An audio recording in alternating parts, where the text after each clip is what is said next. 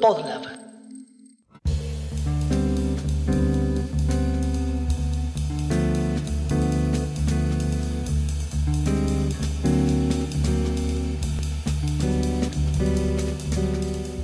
Me acuerdo cuando tenía más o menos 21 años, estaba en la escuela de música, la escuela de música contemporánea se llama acá en Argentina, filial de Berkeley, la famosa escuela estadounidense de jazz y de masses. Y había ido a un bar a ver un grupo que en ese momento era bastante conocido en el ambiente, se llamaba Puente Celeste, quizás lo conocen. Un grupo, digamos, de músicas del mundo que mezclaba todas las músicas que sus integrantes habían investigado o habían estudiado, o habían tocado, todas mezcladas. Era un re lindo grupo, seguramente lo conocen. Bueno, obviamente había muchos alumnos, mucha gente como yo, que eran jóvenes que estudiaban jazz, digamos, o bueno, o estudiaban desde la perspectiva jazzera en una escuela que también toca otros géneros, que todavía sigue existiendo. Yo venía del rock, digamos que me puse a estudiar ahí porque quería agarrar nuevas herramientas, abrir un poco mi cabeza, investigar, por supuesto, encontrarme con situaciones nuevas, conocer gente.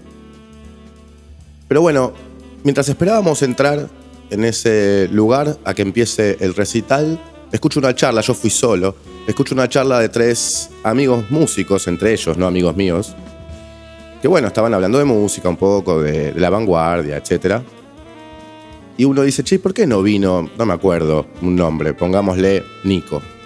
Che, ¿por qué no vino Nico? No, porque jugaba Independiente Racing, le contesta un amigo. Y el otro le dice, no, ¿cómo no vas a venir a ver un grupo? Porque hay un partido. Si no venís al show es porque tenés que tocar o porque tenés que estudiar, pero no porque se juega un partido de fútbol. Como diciendo que, bueno, el fútbol es algo, no sé, menor y que el ambiente que se respiraba ahí es de otro nivel intelectual o algo así. Es un poquito algo que está latente, al menos desde mi pensamiento, desde mi experiencia, en el ambiente del jazz argentino. Como una especie de sensación de que el jazz es una música evolucionada, culturalmente más elevada y que cualquier cosa popular, por ejemplo, Racing Independiente, como que queda fuera, como que no pertenece. Obviamente no estoy ni generalizando, no digo que todos los músicos de jazz piensen así, seguramente estos chicos que en ese momento tenían 20, 21 y tienen 40 y pico como yo, y quizás dicen, uh, qué pavote, mira lo que decía. Pero más allá de eso, hay una cuestión en el jazz argentino que no tiene absolutamente nada que ver con el jazz original, con el jazz de Estados Unidos. El jazz es una música de los negros, por ende de los marginales. Y desde ningún punto de vista se considera a sí misma una música intelectual. Quizás obviamente en cada vertiente, hay muchas vertientes del jazz, ha evolucionado mucho, quizás en algunas sí, pero más allá de eso, desde ningún punto de vista originalmente es pensada en su lugar de origen como una música, digamos, sectarista.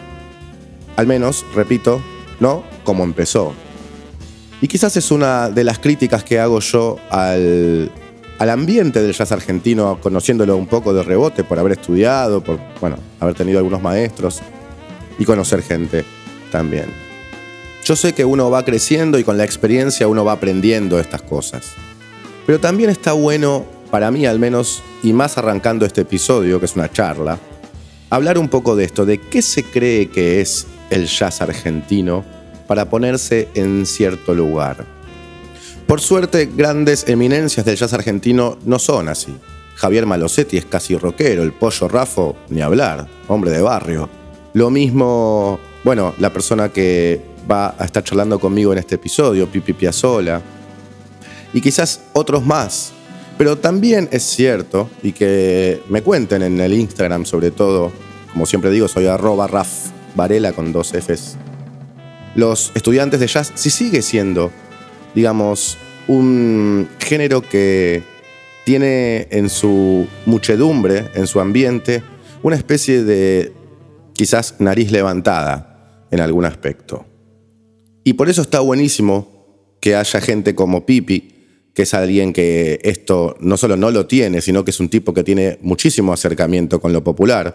Primero, es fanático de River, para empezar. Después hablamos si River es popular o no, ¿no? Pero sería una charla de fútbol. Además, es un tipo, obviamente, que está muy cercano al tango, por su abuelo, que es música popular, y que muchas veces habla desde el mismo lugar de marginalidad desde el cual habla el jazz en principios del siglo pasado. Ambos nacieron más o menos, ambos géneros, digo, nacieron más o menos en el mismo momento de, digamos, espectros marginales de la sociedad. Los negros, esclavos, yanquis en Estados Unidos y los inmigrantes pobres, los desechados de Europa, acá en Argentina. Entonces me encanta encontrar músicos de jazz que entienden esta cuestión, que no se ubican en ningún lugar digamos, altanero ni nada por el estilo, y que saben que para que el jazz argentino cobre cada vez más consistencia, tiene que ser sí o sí, y si sos cipayo o cipaya estás en problemas, tiene que ser cada vez más argentino.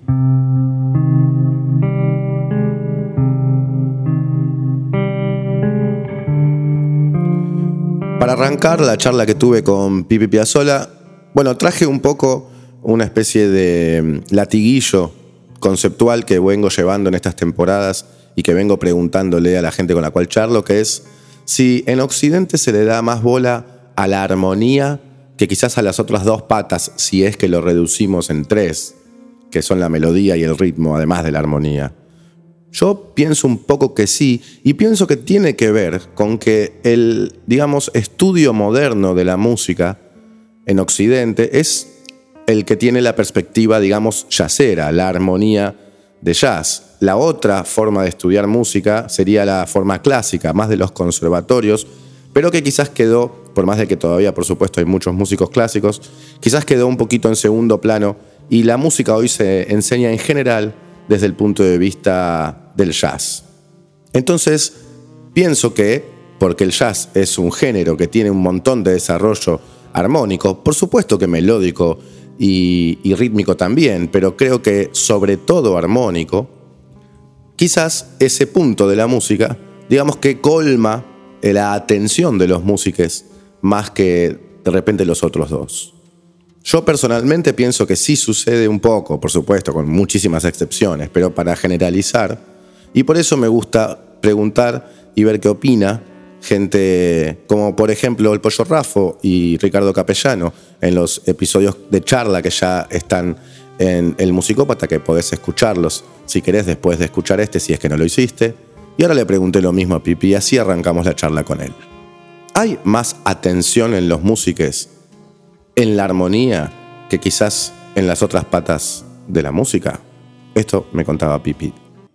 No, yo pienso que la gran diferencia siempre lo marca para mí el ritmo y la melodía, ¿no? Estilísticamente. Creo que la armonía es algo que, surge más a partir del jazz, de ese tipo de experimentación, de la posibilidad de, improvisar, de hacer nuevos, nuevos, arreglos. O sea, el jazz es un, estilo que está en constante evolución y experimentación, ¿no? Y yo creo que que más que nada surge de ese lado, pero bueno, o sea, si se lo preguntaste a gente como el Pollo Rafo, Diego Esquisi, Juan Cruz Urquiza, ellos la tienen muchísimo más clara que yo. Este, yo que estoy dentro de lo que es el plano más rítmico, este, a mí me gustan mucho las músicas con buenas melodías. Este, por ejemplo, bueno, mi abuelo fue un genio en eso, ¿no? O sea, una melodía que te llega al corazón, eh, mata todo lo demás, ¿no? es todo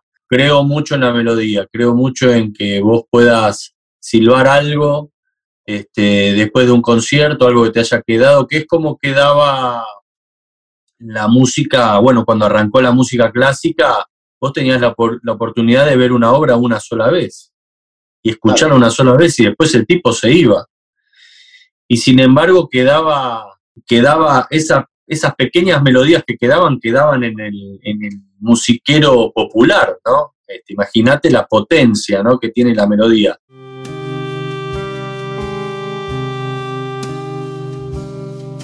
Por supuesto que estoy musicalizando este episodio con música tanto de Scalandrum como de el trío de Pipi Piazzolla.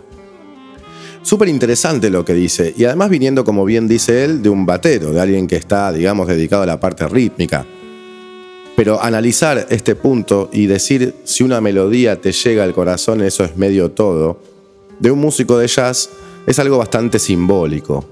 Yo creo al menos que es algo bastante simbólico porque creo que como bien dijo él también, el jazz viene con tanta maraña de armonía que a veces uno se mezcla y piensa que la armonía tiene un espacio más grande que la melodía y que el ritmo. El pollo Rafo decía en el episodio que charlé con él que bueno, cuando él era chico se enseñaba armonía y composición, como si la armonía estuviera a la par de la composición. Sin embargo, la composición es el uso de la armonía, la melodía y el ritmo, para reducirlo, repito, a tres patas, quizás se puede reducir algunas más, la interpretación, etc. Entonces, súper interesante y quizás un poco comparte conmigo lo que yo pensaba y pienso sobre el peso que tiene la armonía en, el jazz argentino, al menos en la música occidental. Y yo creo que es un error, y el jazz argentino creo que se verá fortalecido cuando los músicos y músicas que, que lo ejerzan un poco liberen eso, porque además la música argentina es tan rica, desde lo rítmico sobre todo, muchos 6x8, las milongas, el 2x4, más allá de si es o no la métrica que define el tango, es muy rítmica, es más que nada rítmica la música argentina. Y si vamos al Río de la Plata y metemos el candombe y la murga, ni hablar. Entonces el jazz argentino o el jazz rioplatense, para mí, se va a ver fortalecido cuando la armonía esté a la par de lo rítmico, que muchos lo hacen, por supuesto, ya, ¿no? Hablo de algo general, de una visión que quizás me parece que reina, más allá de mucha gente como Pipi, como los que nombré antes también, que están tratando de hacer lo opuesto. Yo creo que los uruguayos, en ese sentido, están un paso adelante que los argentinos. Le pregunté también entonces a, a Pipi qué sentía al llegar a un género que está dicho por él mismo, regido por la armonía, desde un instrumento de otra de las patas de la música, en este caso del ritmo. Y bueno, se vive muy bien porque yo creo que todas las músicas nacen a partir del ritmo. Entonces, en ese punto de vista somos, somos locales. Porque ah, vos, no sé, casi todas las músicas de Latinoamérica o de, o de África o de Asia provienen de instrumentos de percusión que después este, han sido adaptadas a otros instrumentos o con los cantos o simplemente pasar todo lo que hay en la percusión a lo que es la batería. Es un trabajo muy arduo, pero bueno, yo creo que, que lo rítmico es muy importante porque si vos no tenés una, una solidez rítmica dentro de un ensamble, por más armonías o buenos instrumentistas que tengas, el ensamble va a sonar medio pinchado, ¿viste? Tiene que ser muy sólido el contrabajo con esa presencia de las tónicas que clarifican, clarifican las formas de los temas como este, la, percusión o la batería este, y estar completamente bloqueados, ¿no? Que eso es a lo que se le llama groove, porque un groove no es cualquier cosa, un groove es cuando eso está así, en el año 92, cuando fui a estudiar a, Los Ángeles, ahí empecé a escuchar por primera vez en mi vida la palabra groove. Y ellos no... La diferencia entre hacer una base y hacer un groove era notoria, porque una base es una base y un groove es una base que suena bien. Y ahora le decimos groove a cualquier cosa, ¿viste? Pero la diferencia es que o tiene onda o no. ¿Viste? Cuando tiene onda es groove.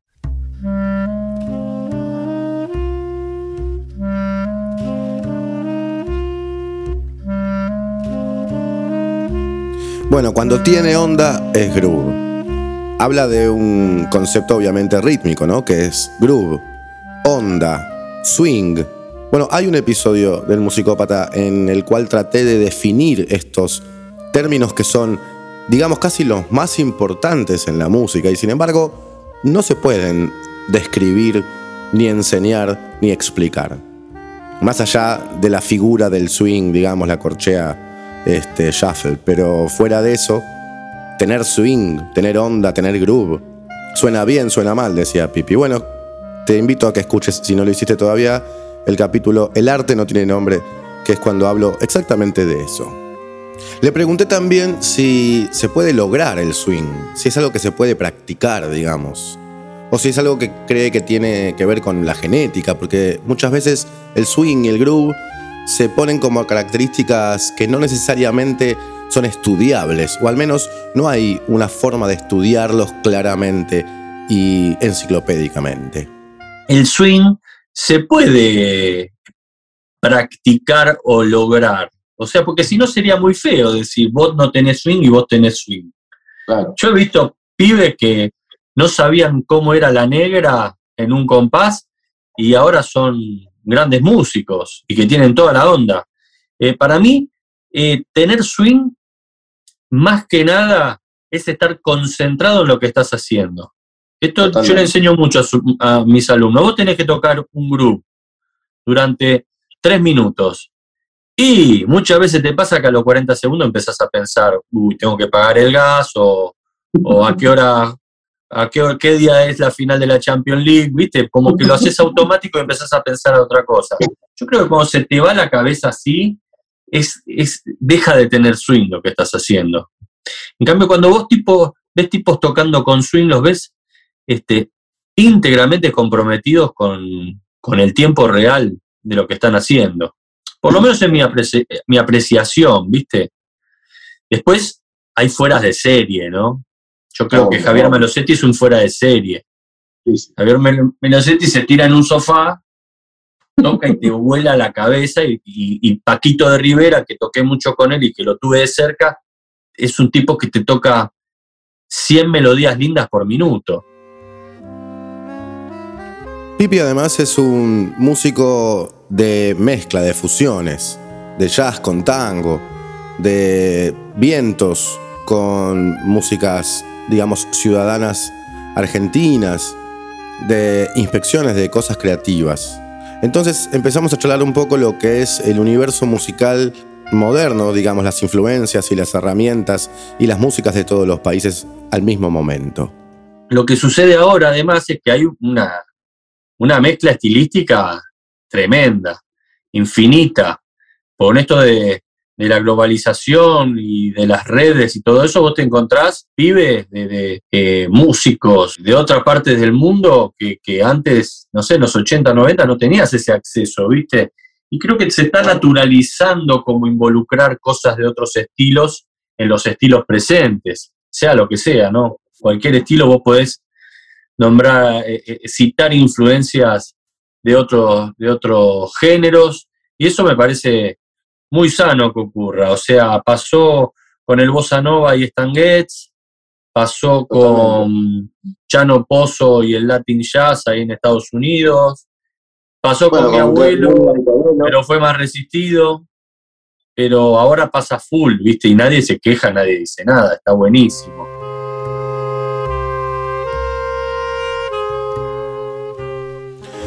Bueno, con la globalización obviamente, tiene razón Pipi lo que dice, el acceso a la información está en tantos lados que bueno, es imposible que no haya mixturas y mixturas y mestizajes y mestizajes, artísticamente hablando y particularmente musicalmente hablando. Pero bueno, él lo nombró a su abuelo. Yo le expliqué que yo no necesariamente quería nombrarlo porque bueno, quizás tengo el reflejo de hijo de, con las distancias por supuesto de, quién soy hijo yo y quién es nieto él. Pero más allá de eso, de bueno, de tratar de no, no ir a lo obvio. Pero él no nombró a su abuelo y yo le dije que yo era un poco reticente, excepto que él lo traiga a la charla. Mirá, lo traje solo, porque para mí mi abuelo es Messi. Entonces, no es mi abuelo, mi ídolo. Así como tengo la foto esta de Max Roach acá y otra de Tony Williams acá, tengo una de mi abuelo acá en la sala también y no tengo ningún problema porque es eh, es mi ídolo, lo puedo, lo puedo separar, ¿viste? Porque desde que tengo tres años, tres años porque calculo que tenía un poco de conciencia ya, este, escucho a Piazzolla, mi papá a esa edad tocaba con mi abuelo en el octeto electrónico, entonces imagínate que para mí un tema como Los pájaros perdidos, Libertango, eh, Violentango, Cita, que los los músicos de tango más importantes de la historia me pongan un apodo, a mí me decían manzanita, para mí son todos como familia, ¿viste? Así que para mí es algo muy natural, siempre fue así, y, y bueno, gracias a Dios, ¿no?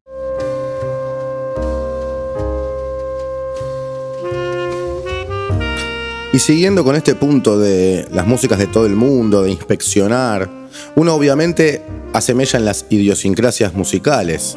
Lo que pasa es que las idiosincrasias no son solo musicales. En realidad las musicales devienen de las idiosincrasias, mm, digamos, culturales, generales de cada espacio. Entonces, dado que Pipi también es un tipo que, bueno, como dije recién, que mezcla géneros, le pregunté también qué piensa de la idiosincrasia del música argentino con respecto, por ejemplo, a la idiosincrasia del música yankee o de Estados Unidos. Digamos, si encuentra diferencias importantes que sea productivo saberlas en cuanto a cómo se toman la música de repente gente de otros pagos y nosotros. Lo que he visto yo afuera es que hay una gran admiración por los que hacen las cosas distintas. O sea, si vos tenés a, a Vinny Colaiuta o Kenny Washington, por nombrarte un tipo más yacero o lo que sea, y te ve tocar una chacarera, automáticamente ellos sienten que estás a su nivel. Te invitan a la casa, sos amigo, ¿entendés? No, o sea, hay un respeto, un respeto tremendo por el que hace algo diferente. Siento a veces, lamentablemente acá, que si haces algunas cosas diferentes, este, como que está mal o te critican. Este, yo no he, no he sido, no me, no me han criticado demasiado, por suerte. Sé que hay gente que no le gusta lo que hago, evidentemente, como todo, como le pasó a mi abuelo, como le pasa a Messi. Con eso hay que vivir tranquilo porque a vos te dicen 100 cosas lindas y cuando viene uno y te dice algo feo, te enojas por eso en vez de disfrutar las 100 cosas lindas creo que también un poco estamos todo el tiempo agarrándonos de las cosas negativas. Pero bueno, lo que te puedo decir es que acá cuando haces algo diferente tal vez es un poco más difícil ponerle. Hay grandes discusiones sobre si hay jazz argentino, si no. O sea, ¿qué te importa? O sea, si es argentino o no. Ponele, si es tocado por argentino y las composiciones son argentinas, es argentino. El fútbol que se juega en Argentina no es el fútbol inglés, pero lo inventaron los ingleses. ¿Entendés? Pero es el fútbol nacional. Entonces arrancan todas esas discusiones que son una cosa, ¿viste? Bueno, acá discutimos todo. Y yo creo que, mm, por lo menos lo que me tocó vivir a, mí, hay un poco más de, de, valoración por lo distinto. Están todo el tiempo buscando lo distinto. Hay algo interesante y que un poco se anexa o se junta con, con cosas que fui diciendo en los episodios, para quien escucha este podcast seguido lo sabrá, varias veces y en diferentes episodios hablando de cosas diferentes, que es hacer música con desapego. Lo dije en, un episodio que se llama Hiper Yo, lo dije en los que hablé de tango, eh, en la temporada, en la última temporada, en la cuarta, cuando dije hagamos lo que hagamos, lo que querramos hacer, no importa qué es, si es tango, si no, ¿viste? Y en este caso, bueno, Pipi dice algo similar con respecto al jazz o al jazz argentino. Hace música, punto. Y esto es algo que siempre me gusta repetir y me gusta llegar a este punto porque me parece uno de los más importantes de todo lo que quiero decir, o al menos lo que me sale cuando, cuando encaro este proyecto y estas reflexiones en este espacio, que es, hagamos lo que tengamos ganas de hacer. No hay manera de que pueda ir bien, de que pueda tener sentido, si no es desde la libertad y desde eh, la creatividad. Si lo estamos haciendo desde la especulación, desde, bueno, voy a hacer esto para que pase aquello, no, no va a funcionar. O sea, quizás funciona en un ambiente pequeño y el observador, el buen observador, debe darse cuenta y no confundirse cuando ese ambiente es pequeño y quizás algo que parece que es muy bien recibido, en realidad está recibido así en un ambiente pequeño. Para que pasen cosas hay que ser libres, muchachos y muchachas.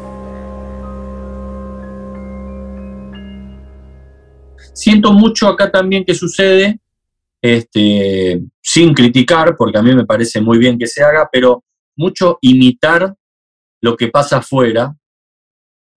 ¿No? O sea, este está usando el tecladito tal, me compro el tecladito tal. Eh, los bateristas tocan con, con Octapad, eh, porque un tipo tocó allá, ahora todos los bateristas comprando Octapad. Yo usaba octapad con Lito Vital en los 90. Y los bateristas les parecía algo horrible el octapad. Y ahora no sé, todo el mundo quiere tocar con octapad, y, pero no porque lo hayamos inventado nosotros, porque está de moda. Entonces esas son las cosas que, que a mí tal vez las respeto, pero yo no haría eso. Mi trío no se parece a nada, Scalandrum, te gusta o no, no se parece a nada. Y bueno, es un poco mi filosofía. Me parece que todos tenemos la capacidad de poder hacer algo diferente y que imitar, esto creo que es importante, imitar es muy bueno, pero para poder agarrar herramientas para vos hacer lo tuyo. Si vos imitas, siempre te recomiendan correr acá que imites batero, o sea, imita, como afinaba Tony Williams, saca los solos de Philly Joe John, haces todo. Pero después cuando mezclas todo eso termina siendo una sola cosa, porque vos no podés ser parecido a 10 tipos. Terminás de última siendo vos con todas esas influencias.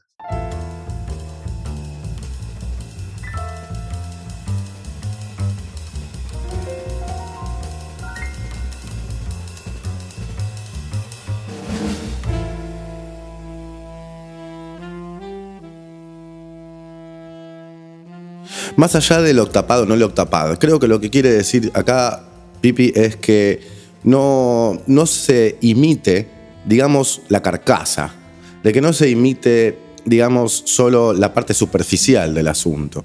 De que está bueno, obviamente, imitar desde el punto de vista de tomar herramientas, de incorporar cosas de otros lugares, de otros perfiles, de otros estilos.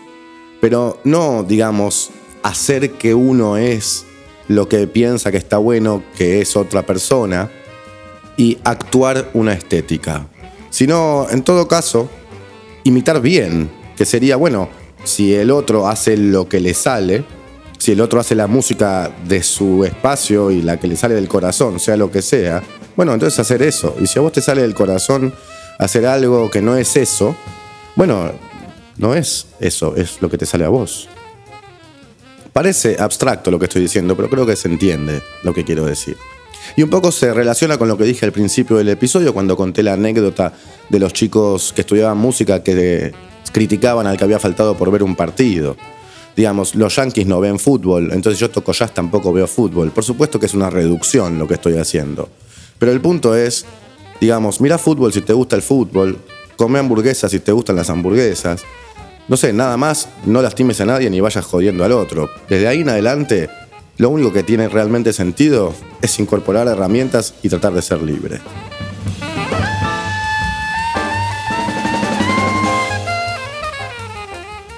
Y para, digamos, reforzar este punto, cuando lo estaba charlando con él, me acordé de una anécdota que también conté en un episodio sobre no sobre Nadia Boulanger todo el episodio, sino, bueno, la nombré por una cuestión en particular, que es La música es ella, si querés escucharlo, está en la primera temporada, en el cual, bueno, expliqué, conté que Nadia Boulanger le había dicho a Piazzolla, al abuelo de Pipi, obviamente, cuando fue a estudiar con ella, antes de que él encuentre su camino, su perfil musical, digamos, el Piazzolla que, al cual nos referimos hoy por hoy, antes de que encuentre ese Piazzolla, le había dicho que todo lo que venía haciendo, los arreglos de Troilo y todo eso, estaba buenísimo, pero no era él. Y cuando él le llevó lo de él, que era absolutamente diferente y que obviamente todos sabemos ligó mil críticas a Astor Piazzolla cuando fue con eso, le dijo, esto es. Y le pregunté a Pipi sobre esa anécdota, a ver si era real. Y bueno, está buenísimo tener de primera mano, ¿no? del nieto de Astor Piazzolla, esta anécdota que refuerza este punto de sé quién sos musicalmente hablando. Parece una frase medio trillada de autoayuda, como siempre digo, pero no lo es. Es algo muy importante ser quienes somos, sobre todo para hacer algo que tenga sentido en el arte y en este caso en la música. Mi abuelo había, había metido en un ropero el bandoneón un año, porque no quería saber más nada con el tango, quería ser, él siempre estudió con ginastera, con con un montón de, gente, y después se ganó una beca para estudiar con Nadia Boulanger para ser músico clásico, compositor de música académica. Y él estaba estudiando eso. Y una vez Nadia le dice, Nadia, se dice que Nadia es la mejor maestra de música del siglo XX. Lo dice Quincy Jones. Y bueno, y viendo los ejercicios que hacía mi abuelo, pues le hacía hacer como 70 arreglos por día de una misma obra, viendo lo que hacía mi abuelo más o menos, y dice, hay algo que no me cierra.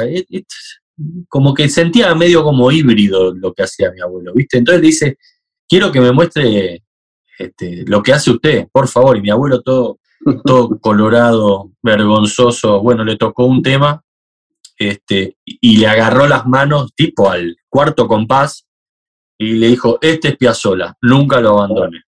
Mi abuelo a la media hora ya había sacado el bandoneón del ropero y ya ahí arrancó la revolución.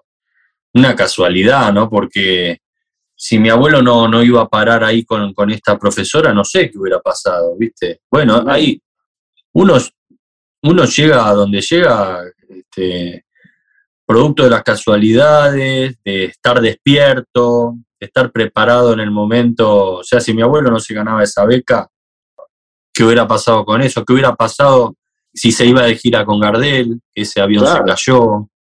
Totalmente. Este, ¿Qué hubiese pasado si no se iba a New York? Si no le regalaban un bandoneón. Pues tal vez mi abuelo Tal vez mi abuelo toca el bandoneón porque se fueron a vivir a New York y Nonino estaba tan nostálgico escuchando tango todo el día que decidió comprar un bandoneón. Pero tal vez si seguían en Mar del Plata, todos pescadores ahora. Pueden ser casualidades, pero tiene que ver también con, digamos, actuar de la mejor manera ante lo fortuito que va apareciendo en nuestro camino. Y no se actúa de la mejor manera si no es teniendo en cuenta a veces conscientemente o a veces inconscientemente, algunas cuestiones, como por ejemplo ser uno. También como por ejemplo buscar algo importante, o sea, tener en el buen sentido pretensiones artísticas, en el buen sentido.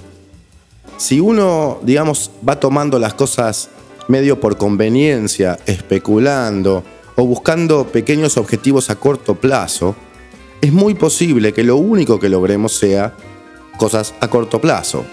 En cambio, si tu compromiso con la música o con el arte o con lo que hagas tiene trasfondo, tiene profundidad, tiene pasión, tiene reflexión, digamos, y también tiene en un punto, digamos, cierta utopía, es muy posible que cuando estas cosas fortuitas te sucedan, tomes el camino correcto y eventualmente llegues a algo interesante. Sea lo que sea, por supuesto, Piazzolla hay uno solo, no es cuestión de comparar necesariamente, pero sí de aprender de eso.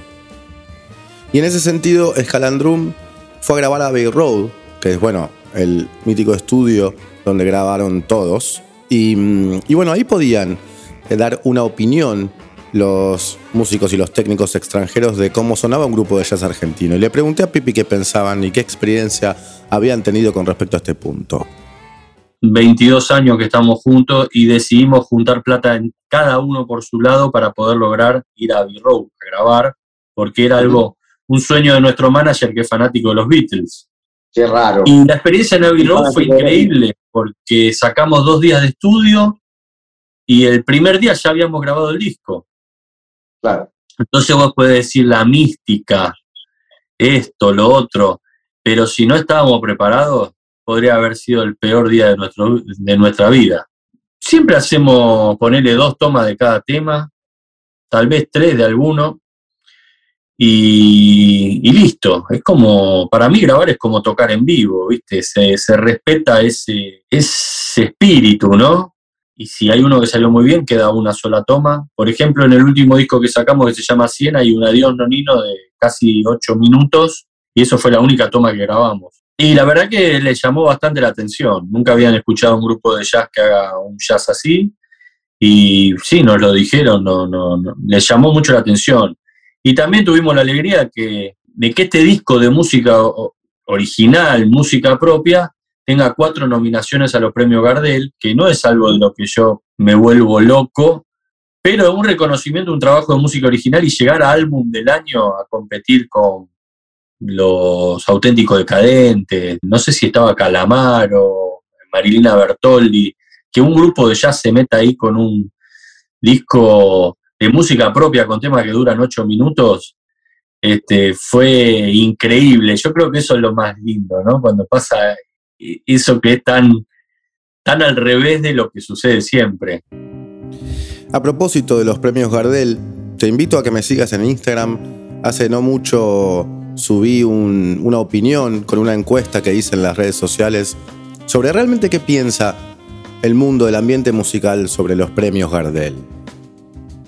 Votaron muchos ganadores de premios Gardel que me siguen en las redes, muchos nominades obviamente, y sobre todo mucha gente que vota.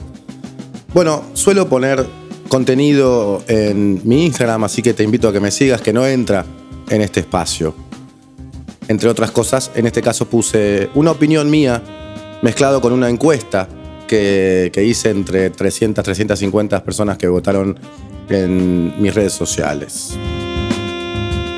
Aprovecho que estoy hablando de mis redes sociales para decirte también que si te gusta este podcast y lo querés apoyar y me querés hacer más fácil el trabajo para que lo pueda hacer con más tiempo, podés depositar lo que puedas en dos espacios, en cafecito.app barra el musicópata o en patreon.com barra musicópata. En ambos dos podés colaborar con este podcast de la manera que mejor te quede, si es que tenés ganas y tenés obviamente la posibilidad. Además también puedes seguir dos playlists que son de este podcast. Una es la playlist El Musicópata, en donde pongo toda la música que uso en cada episodio, por si te gusta alguna música y querés saber de quién es, la puedes encontrar ahí. Y también una que se llama Recomendados del Musicópata, en donde recomiendo música que en general no es tan conocida o porque son artistas emergentes o porque quizás son artistas que no son tan conocidos en estos pagos. Pero bueno, decíamos los premios y lo que sintió Pipi cuando se encontró con su grupo participando junto a artistas de géneros mainstream, no como el de él, que en general son más comerciales y estamos más acostumbrados, digamos, a que suenen en los premios y en todas esas circunstancias que tienen mucho que ver con la difusión y con el marketing. ¿Cómo llegas a que tanta gente te vote como para estar nominado álbum del año? Estando artistas que suenan todo el día en la radio, porque nosotros en la radio no sonamos nunca. Podés poner tres meses seguidos todos los dials y no va a haber un tema nuestro. es increíble, es increíble. Es todo un trabajo de, tocar en vivo, tocar en vivo, tocar en vivo, de nunca decir que no, viste, de, ir para adelante. Y bueno, y creo que eso es lo que te da un grupo, ¿no? Esa confianza y esa fortaleza también que, la lucha es, de siete tipos y no de solo uno. Siempre cuando llegan los premios, ya el disco está muerto, porque ya lo presentaste un año atrás. Revive. Si vos haces música para ganar premios, bueno, ahí yo qué sé, estás en problemas. Pero si vos haces música y de golpe la gente te vota y todo eso, bueno, bienvenido sea. De a poquito, acercándonos al final de la charla, de a poquito, todavía queda un poquito más, bueno, me encanta ya cómo estuvo esta charla y cómo está. Porque Pipi dice muchas cosas, sobre todo que le sirve escuchar a la gente que está quizás aprendiendo, que está estudiando, que está llevando sus proyectos, o ya músicos formados que están queriendo ver cómo hacen o cómo suele sucederle a alguien que ya logró ciertas cosas, por más de que uno nunca logra todo lo que uno quiere. Y le pregunté en este sentido a Pipi cómo ve el ambiente del jazz y del tango argentino, ambos géneros. Espectacular. Los quiero a todos, son todos increíbles. Eh, mucho, me encanta que haya tantos músicos jóvenes que creo que en el género encuentran una oportunidad para hacer lo que se les da la gana, cosa que creo que tal vez en algunos estilos, con las restricciones, el tema tiene que durar tres minutos, la letra tiene que ser tal, eh, no podés hacer un compás de más y todo eso es un poco más duro. Creo que el jazz te abre las puertas a, un género súper libre, abierto, inclusivo y que te permite hacer eh, la música que, te salió de adentro. Creo que es, el arte se trata de eso. Y el ambiente del tango también tiene muchos jóvenes músicos mucho contrabajista, que antes había poco, muchos bandoneonistas de 20 a 25 años que tocan a un nivel muy alto, muy alto. Este, y eso, bueno, habla muy bien también de, del estilo, ¿no? Con, grandes músicos que empujan mucho, como Juan Pablo Navarro, como Diego Esquisi, como Lautaro Greco, Nicolás Enrich, gente que empujan al género, ¿no? Este, Pablo Agri, con todos sus ensambles de cuerdas, increíble. Y bueno, la verdad que, está, está muy bueno.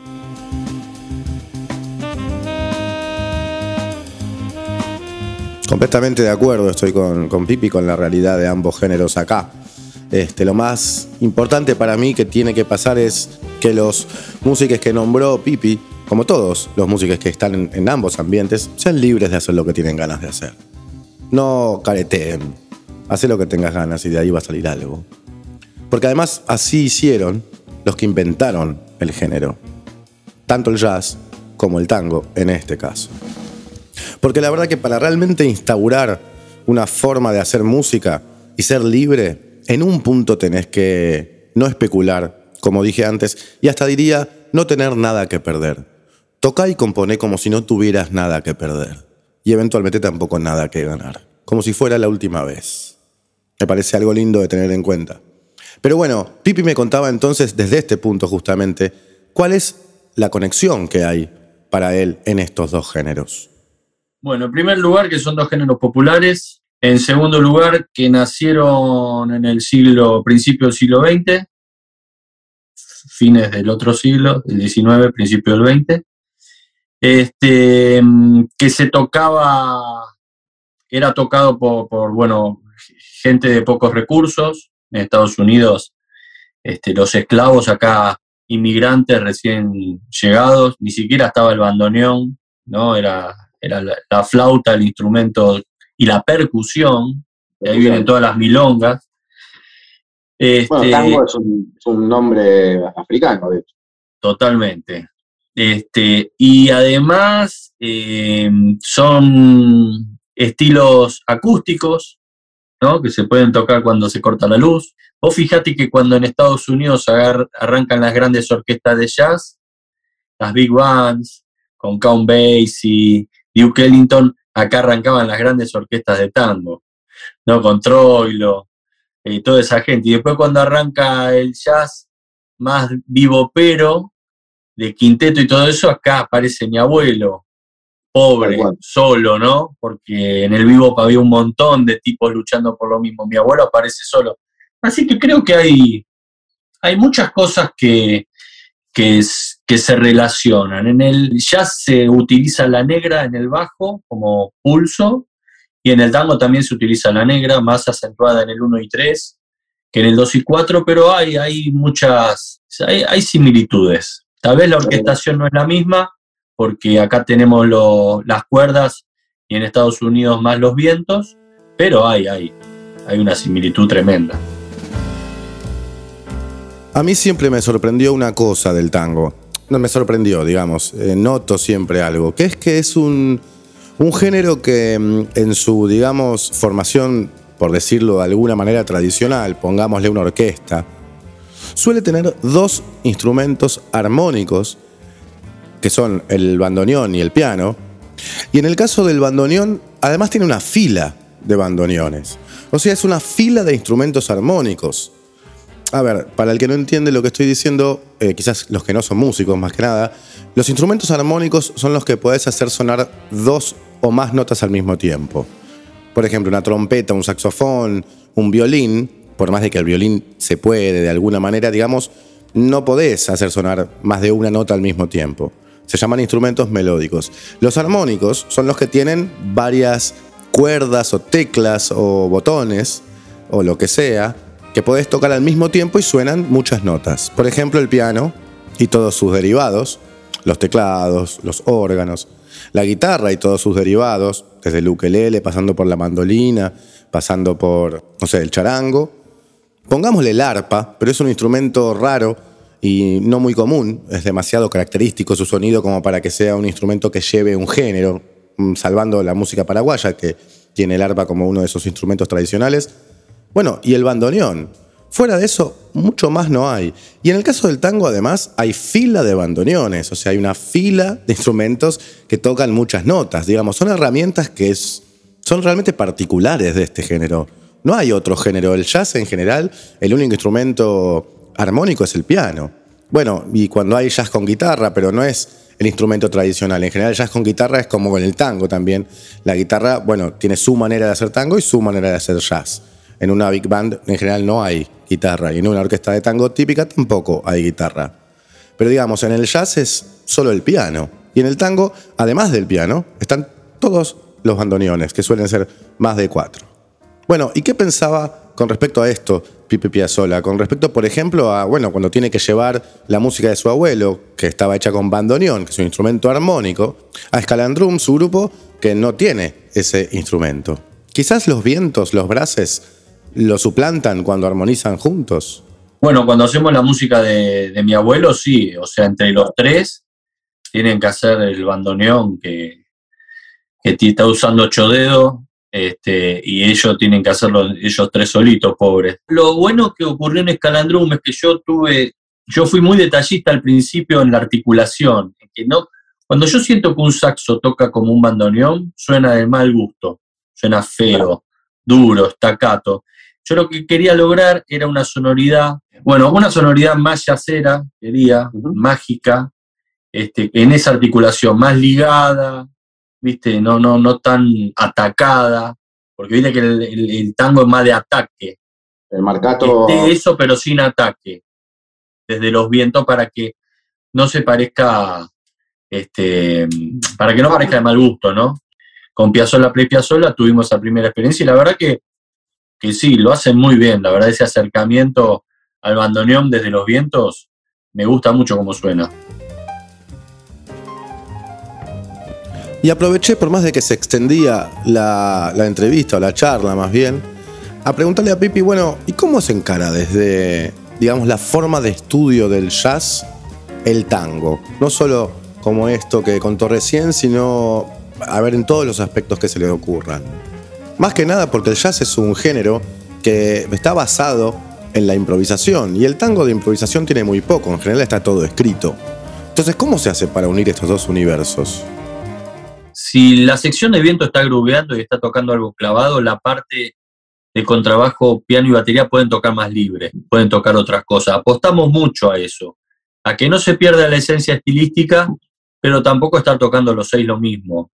Viste, a veces Nico, que es un pianista de tango increíble, que ha tocado con todo el mundo, eh, toca la mano izquierda esa tanguera, pero a veces yo le digo que no la toque para darle más aire al grupo y poder tener más espacio para, ideas, ¿viste? Porque a veces todo lo que es muy marcado te, quita la posibilidad de, de soltarte. Después, este, distribuir la clave 332, extenderla un poquito más, en vez de pensar en un compás, pensar en dos, también para que haya más aire, y bueno, un montón de cosas que vamos pensando. Yo trato en algunos momentos tocar algo medio tanguero, de hecho escribí un método para el tango moderno que se está dando en, la, en el UPA, en la Universidad de General Roca, ya es el segundo año, viene muy bien el curso, también para enseñarle a los bateristas cómo, cómo tocar el tango, porque vos armás una batería en un grupo de tango y ya te miran con mala cara, ¿viste? porque lo vas a tapar, porque lo vas a reventar a palazos. Entonces un poco eso, el, y cómo manejar las dinámicas, el uso del plato ride, este, porque con un, con un grupo más acústico, un grupo con cuerdas, todo eso, tocar el, el, pattern de libertango, que es con hi-hat y bajo eléctrico, no combina mucho. Entonces, es ver bien ese tipo de aspectos, de qué manera poder liberarte, de qué manera podés quebrar esa clave. Bueno, es mucho, mucho trabajo y mucha prueba-error también, ¿viste? Le pregunté ahí a Pipi la parte que yo hablo en la entrevista que está grabada, por supuesto, porque la hicimos por Zoom, porque estamos en pandemia. La hablo acá, la repito acá. Lo que le pregunté en ese momento lo interrumpí para decirle si esa clave, la 332, que es una de las tres claves para mí más importantes del tango, digamos, el tango tiene el marcato, la síncopa, que es una especie de derivado, pero bueno, es una figura válida por sí misma y la clave 332, que es, para los que saben, es esto, ¿no? Pa, pa, pa, pa, pa, pa, pa, pa, 1, 2, 3, 1, 2, 3, 1, que la instaló como una figura importante Piazzolla, más que nada, más allá de que no fue el que la inventó. Y le pregunté si acaso es ese módulo rítmico, el 332, el más fácil, digamos, de mezclar, de fusionar con, por ejemplo, el jazz. Porque el marcato y la síncopa quizás son demasiado duros y demasiado tangueros. El marcato está bueno cuando alguien está tocando 332 a la vez. El marcato no está bueno cuando lo acompañás con una marcha tipo tradicional, todos con esa negra. Pero si vos tenés una negra ahí, y algo está tin, tin, tin, tin, tin, tin, tin, esa mezcla creo que es tango. Eso es tango ya. Un contrabajo en negra con con un piano tocando acordes en 3-3-2, es una mezcla tanguera increíble. Después la síncopa aparece más como un reposo, ¿viste? Un, un pasaje, ¿no? Por lo general es donde, donde como cuando vas a la mitad en el rock, ¿viste? Es esa parte ahí, como que se aquieta todo y está muy bien. Pero creo que para ponerle, tocar un estándar de jazz y querer que suene medio tango, creo que la que mejor funciona es el 332. Al 332 se le dice la madre de los ritmos. Es como que es una clave universal que se usa mucho. La característica que tiene el 332 que toca mi abuelo es que va lento abajo y la melodía rápida arriba. Porque vos tocas el vallado, tum, tum, tum, tum, tum, tum, para, para, para, para, para, para, para, para, para, para, va todo al mismo tiempo, pero esto es tum, tum, tum, tum,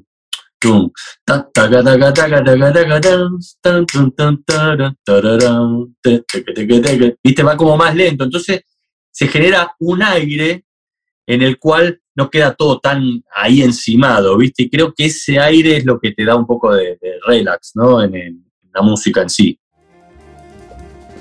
Está buenísimo lo que acaba de decir Pipi. Es un poquito para música. Yo sé, si sos aficionada, aficionada, aficionado, ahí voy mezclando el inclusivo cuando me va sonando más natural, cuando voy pudiendo más. Em, decía, si no entendés de música particularmente, quizás es un poco técnico, pero seguramente podrás cazar algo de lo que está pasando. Y eventualmente me puedes preguntar a mí o a alguien que conozcas que sepa de música sobre lo que estaba hablando Pipi. Pero me pareció algo súper interesante que es que hizo Mella con respecto a qué es el sonido tanguero de Piazzolla en el tempo ni en la figura, ni en las notas, inclusive no en el bandoneón, en el sonido, en el timbre de los instrumentos, por más de que por supuesto que lo que hace sonar tango, más que nada Piazzolla, es el sonido de los instrumentos, la formación. Pero más allá de eso, él hizo hincapié en el, en el tempo, en la lentitud, en lo cansino, con lo cual él tomó este módulo rítmico, el 332.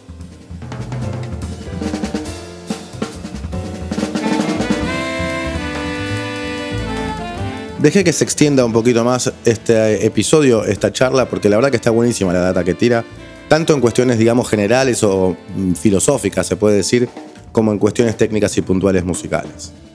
Entonces vale la pena. Pero ahora sí, para ir terminándola, le pregunté realmente qué piensa que es la improvisación. Él es un músico que, como vino contando en todo este episodio, y los que lo conocen ya lo saben y los que lo escucharon ni hablar, está en un género que se suele improvisar, que es el jazz, y además tiene mucha data y también en un punto está en un género que se suele escribir y no se suele improvisar, como es el tango, más allá del parrilleo de turno, digamos. ¿Qué es la improvisación, en definitiva, para él? Y vamos de a poquito acercándonos ahora hacia el final. Mira, nosotros estamos hablando ahora, estamos haciendo una entrevista que, que me estás haciendo, que está buenísima, este, y todo lo que estamos hablando lo estamos improvisando, porque yo no te voy a contestar algo que le contesté a un tipo ayer exactamente igual. Estamos improvisando, pero dentro de esta improvisación estamos respetando una temática, que es la música y sus características. Bueno, para mí el jazz es eso, es improvisación total, pero respetando una temática, una melodía, ciertas armonías. Pero si no, también tenés, tenés este, la música contemporánea clásica que tenés algunos, algunos, algunos, algunas cositas que seguir, pero es una improvisación total. Pero bueno, hay que ver si te gusta tanto o no y, eso, ¿no? Pero yo creo que esta improvisación con este, este idioma y poder poder grubear y pasarla bien me parece buenísimo. Creo que es exactamente lo que estamos haciendo ahora.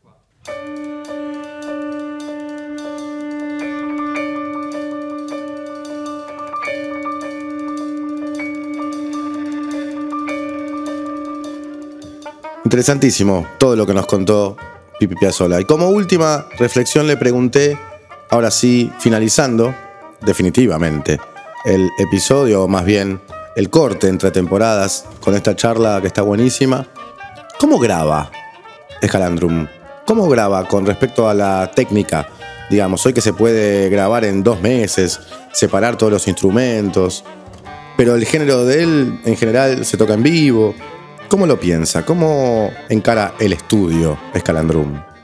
Para mí menos es más, Este, yo cuando, cuando grabo eh, utilizo tres micrófonos nomás, no más que eso, por lo menos la batería, y grabamos siempre todos juntos, ¿viste? Em, siempre todos juntos, un par de tomas, y tratamos de reflejar por lo menos lo que te sucede cuando vas a escuchar un grupo en vivo. Es muy raro que vos vayas a escuchar un grupo en vivo y que después eso que viste en vivo tarde en un mes y medio en grabarlo. Es raro, para mí es raro. Para mí eso no lo hacía ni Led Zeppelin, ni Purple, ni Miles Davis, que son nuestros ídolos. A veces entiendo que, el trabajo de, producción, o si no tenés bien claro, o si no tocas con esos músicos frecuentemente, es más complicado. Pero veo grupos que tal vez están hace un montón de tiempo juntos y hacen lo mismo. Bueno, a mí no, no, me, no me va mucho esa onda, la respeto porque después termina sonando bien también, este, pero me parece que a mí me encanta entrar a un estudio un día, como sumo dos, y que, que haya un disco. Lo más acústico posible, y si estamos en una sala grande, mejor, y tener un buen técnico, ¿no? Nosotros trabajamos mucho con Facu Rodríguez, que es espectacular. Participó del podcast, Facu. Claro, es espectacular para hacer un sonido acústico, ¿viste? Aparte nos conoce mucho. Sonoridad acústica y nada más lo mejor, lo mejor que se pueda.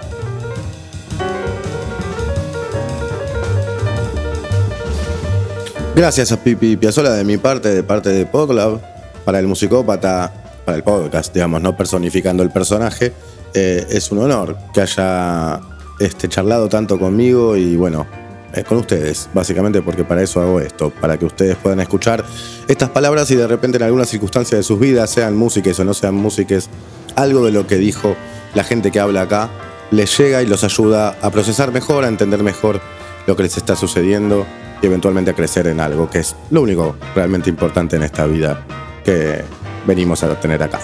Chau, gracias. Nos vemos en la quinta temporada. No dejes de ver música en vivo, como digo siempre.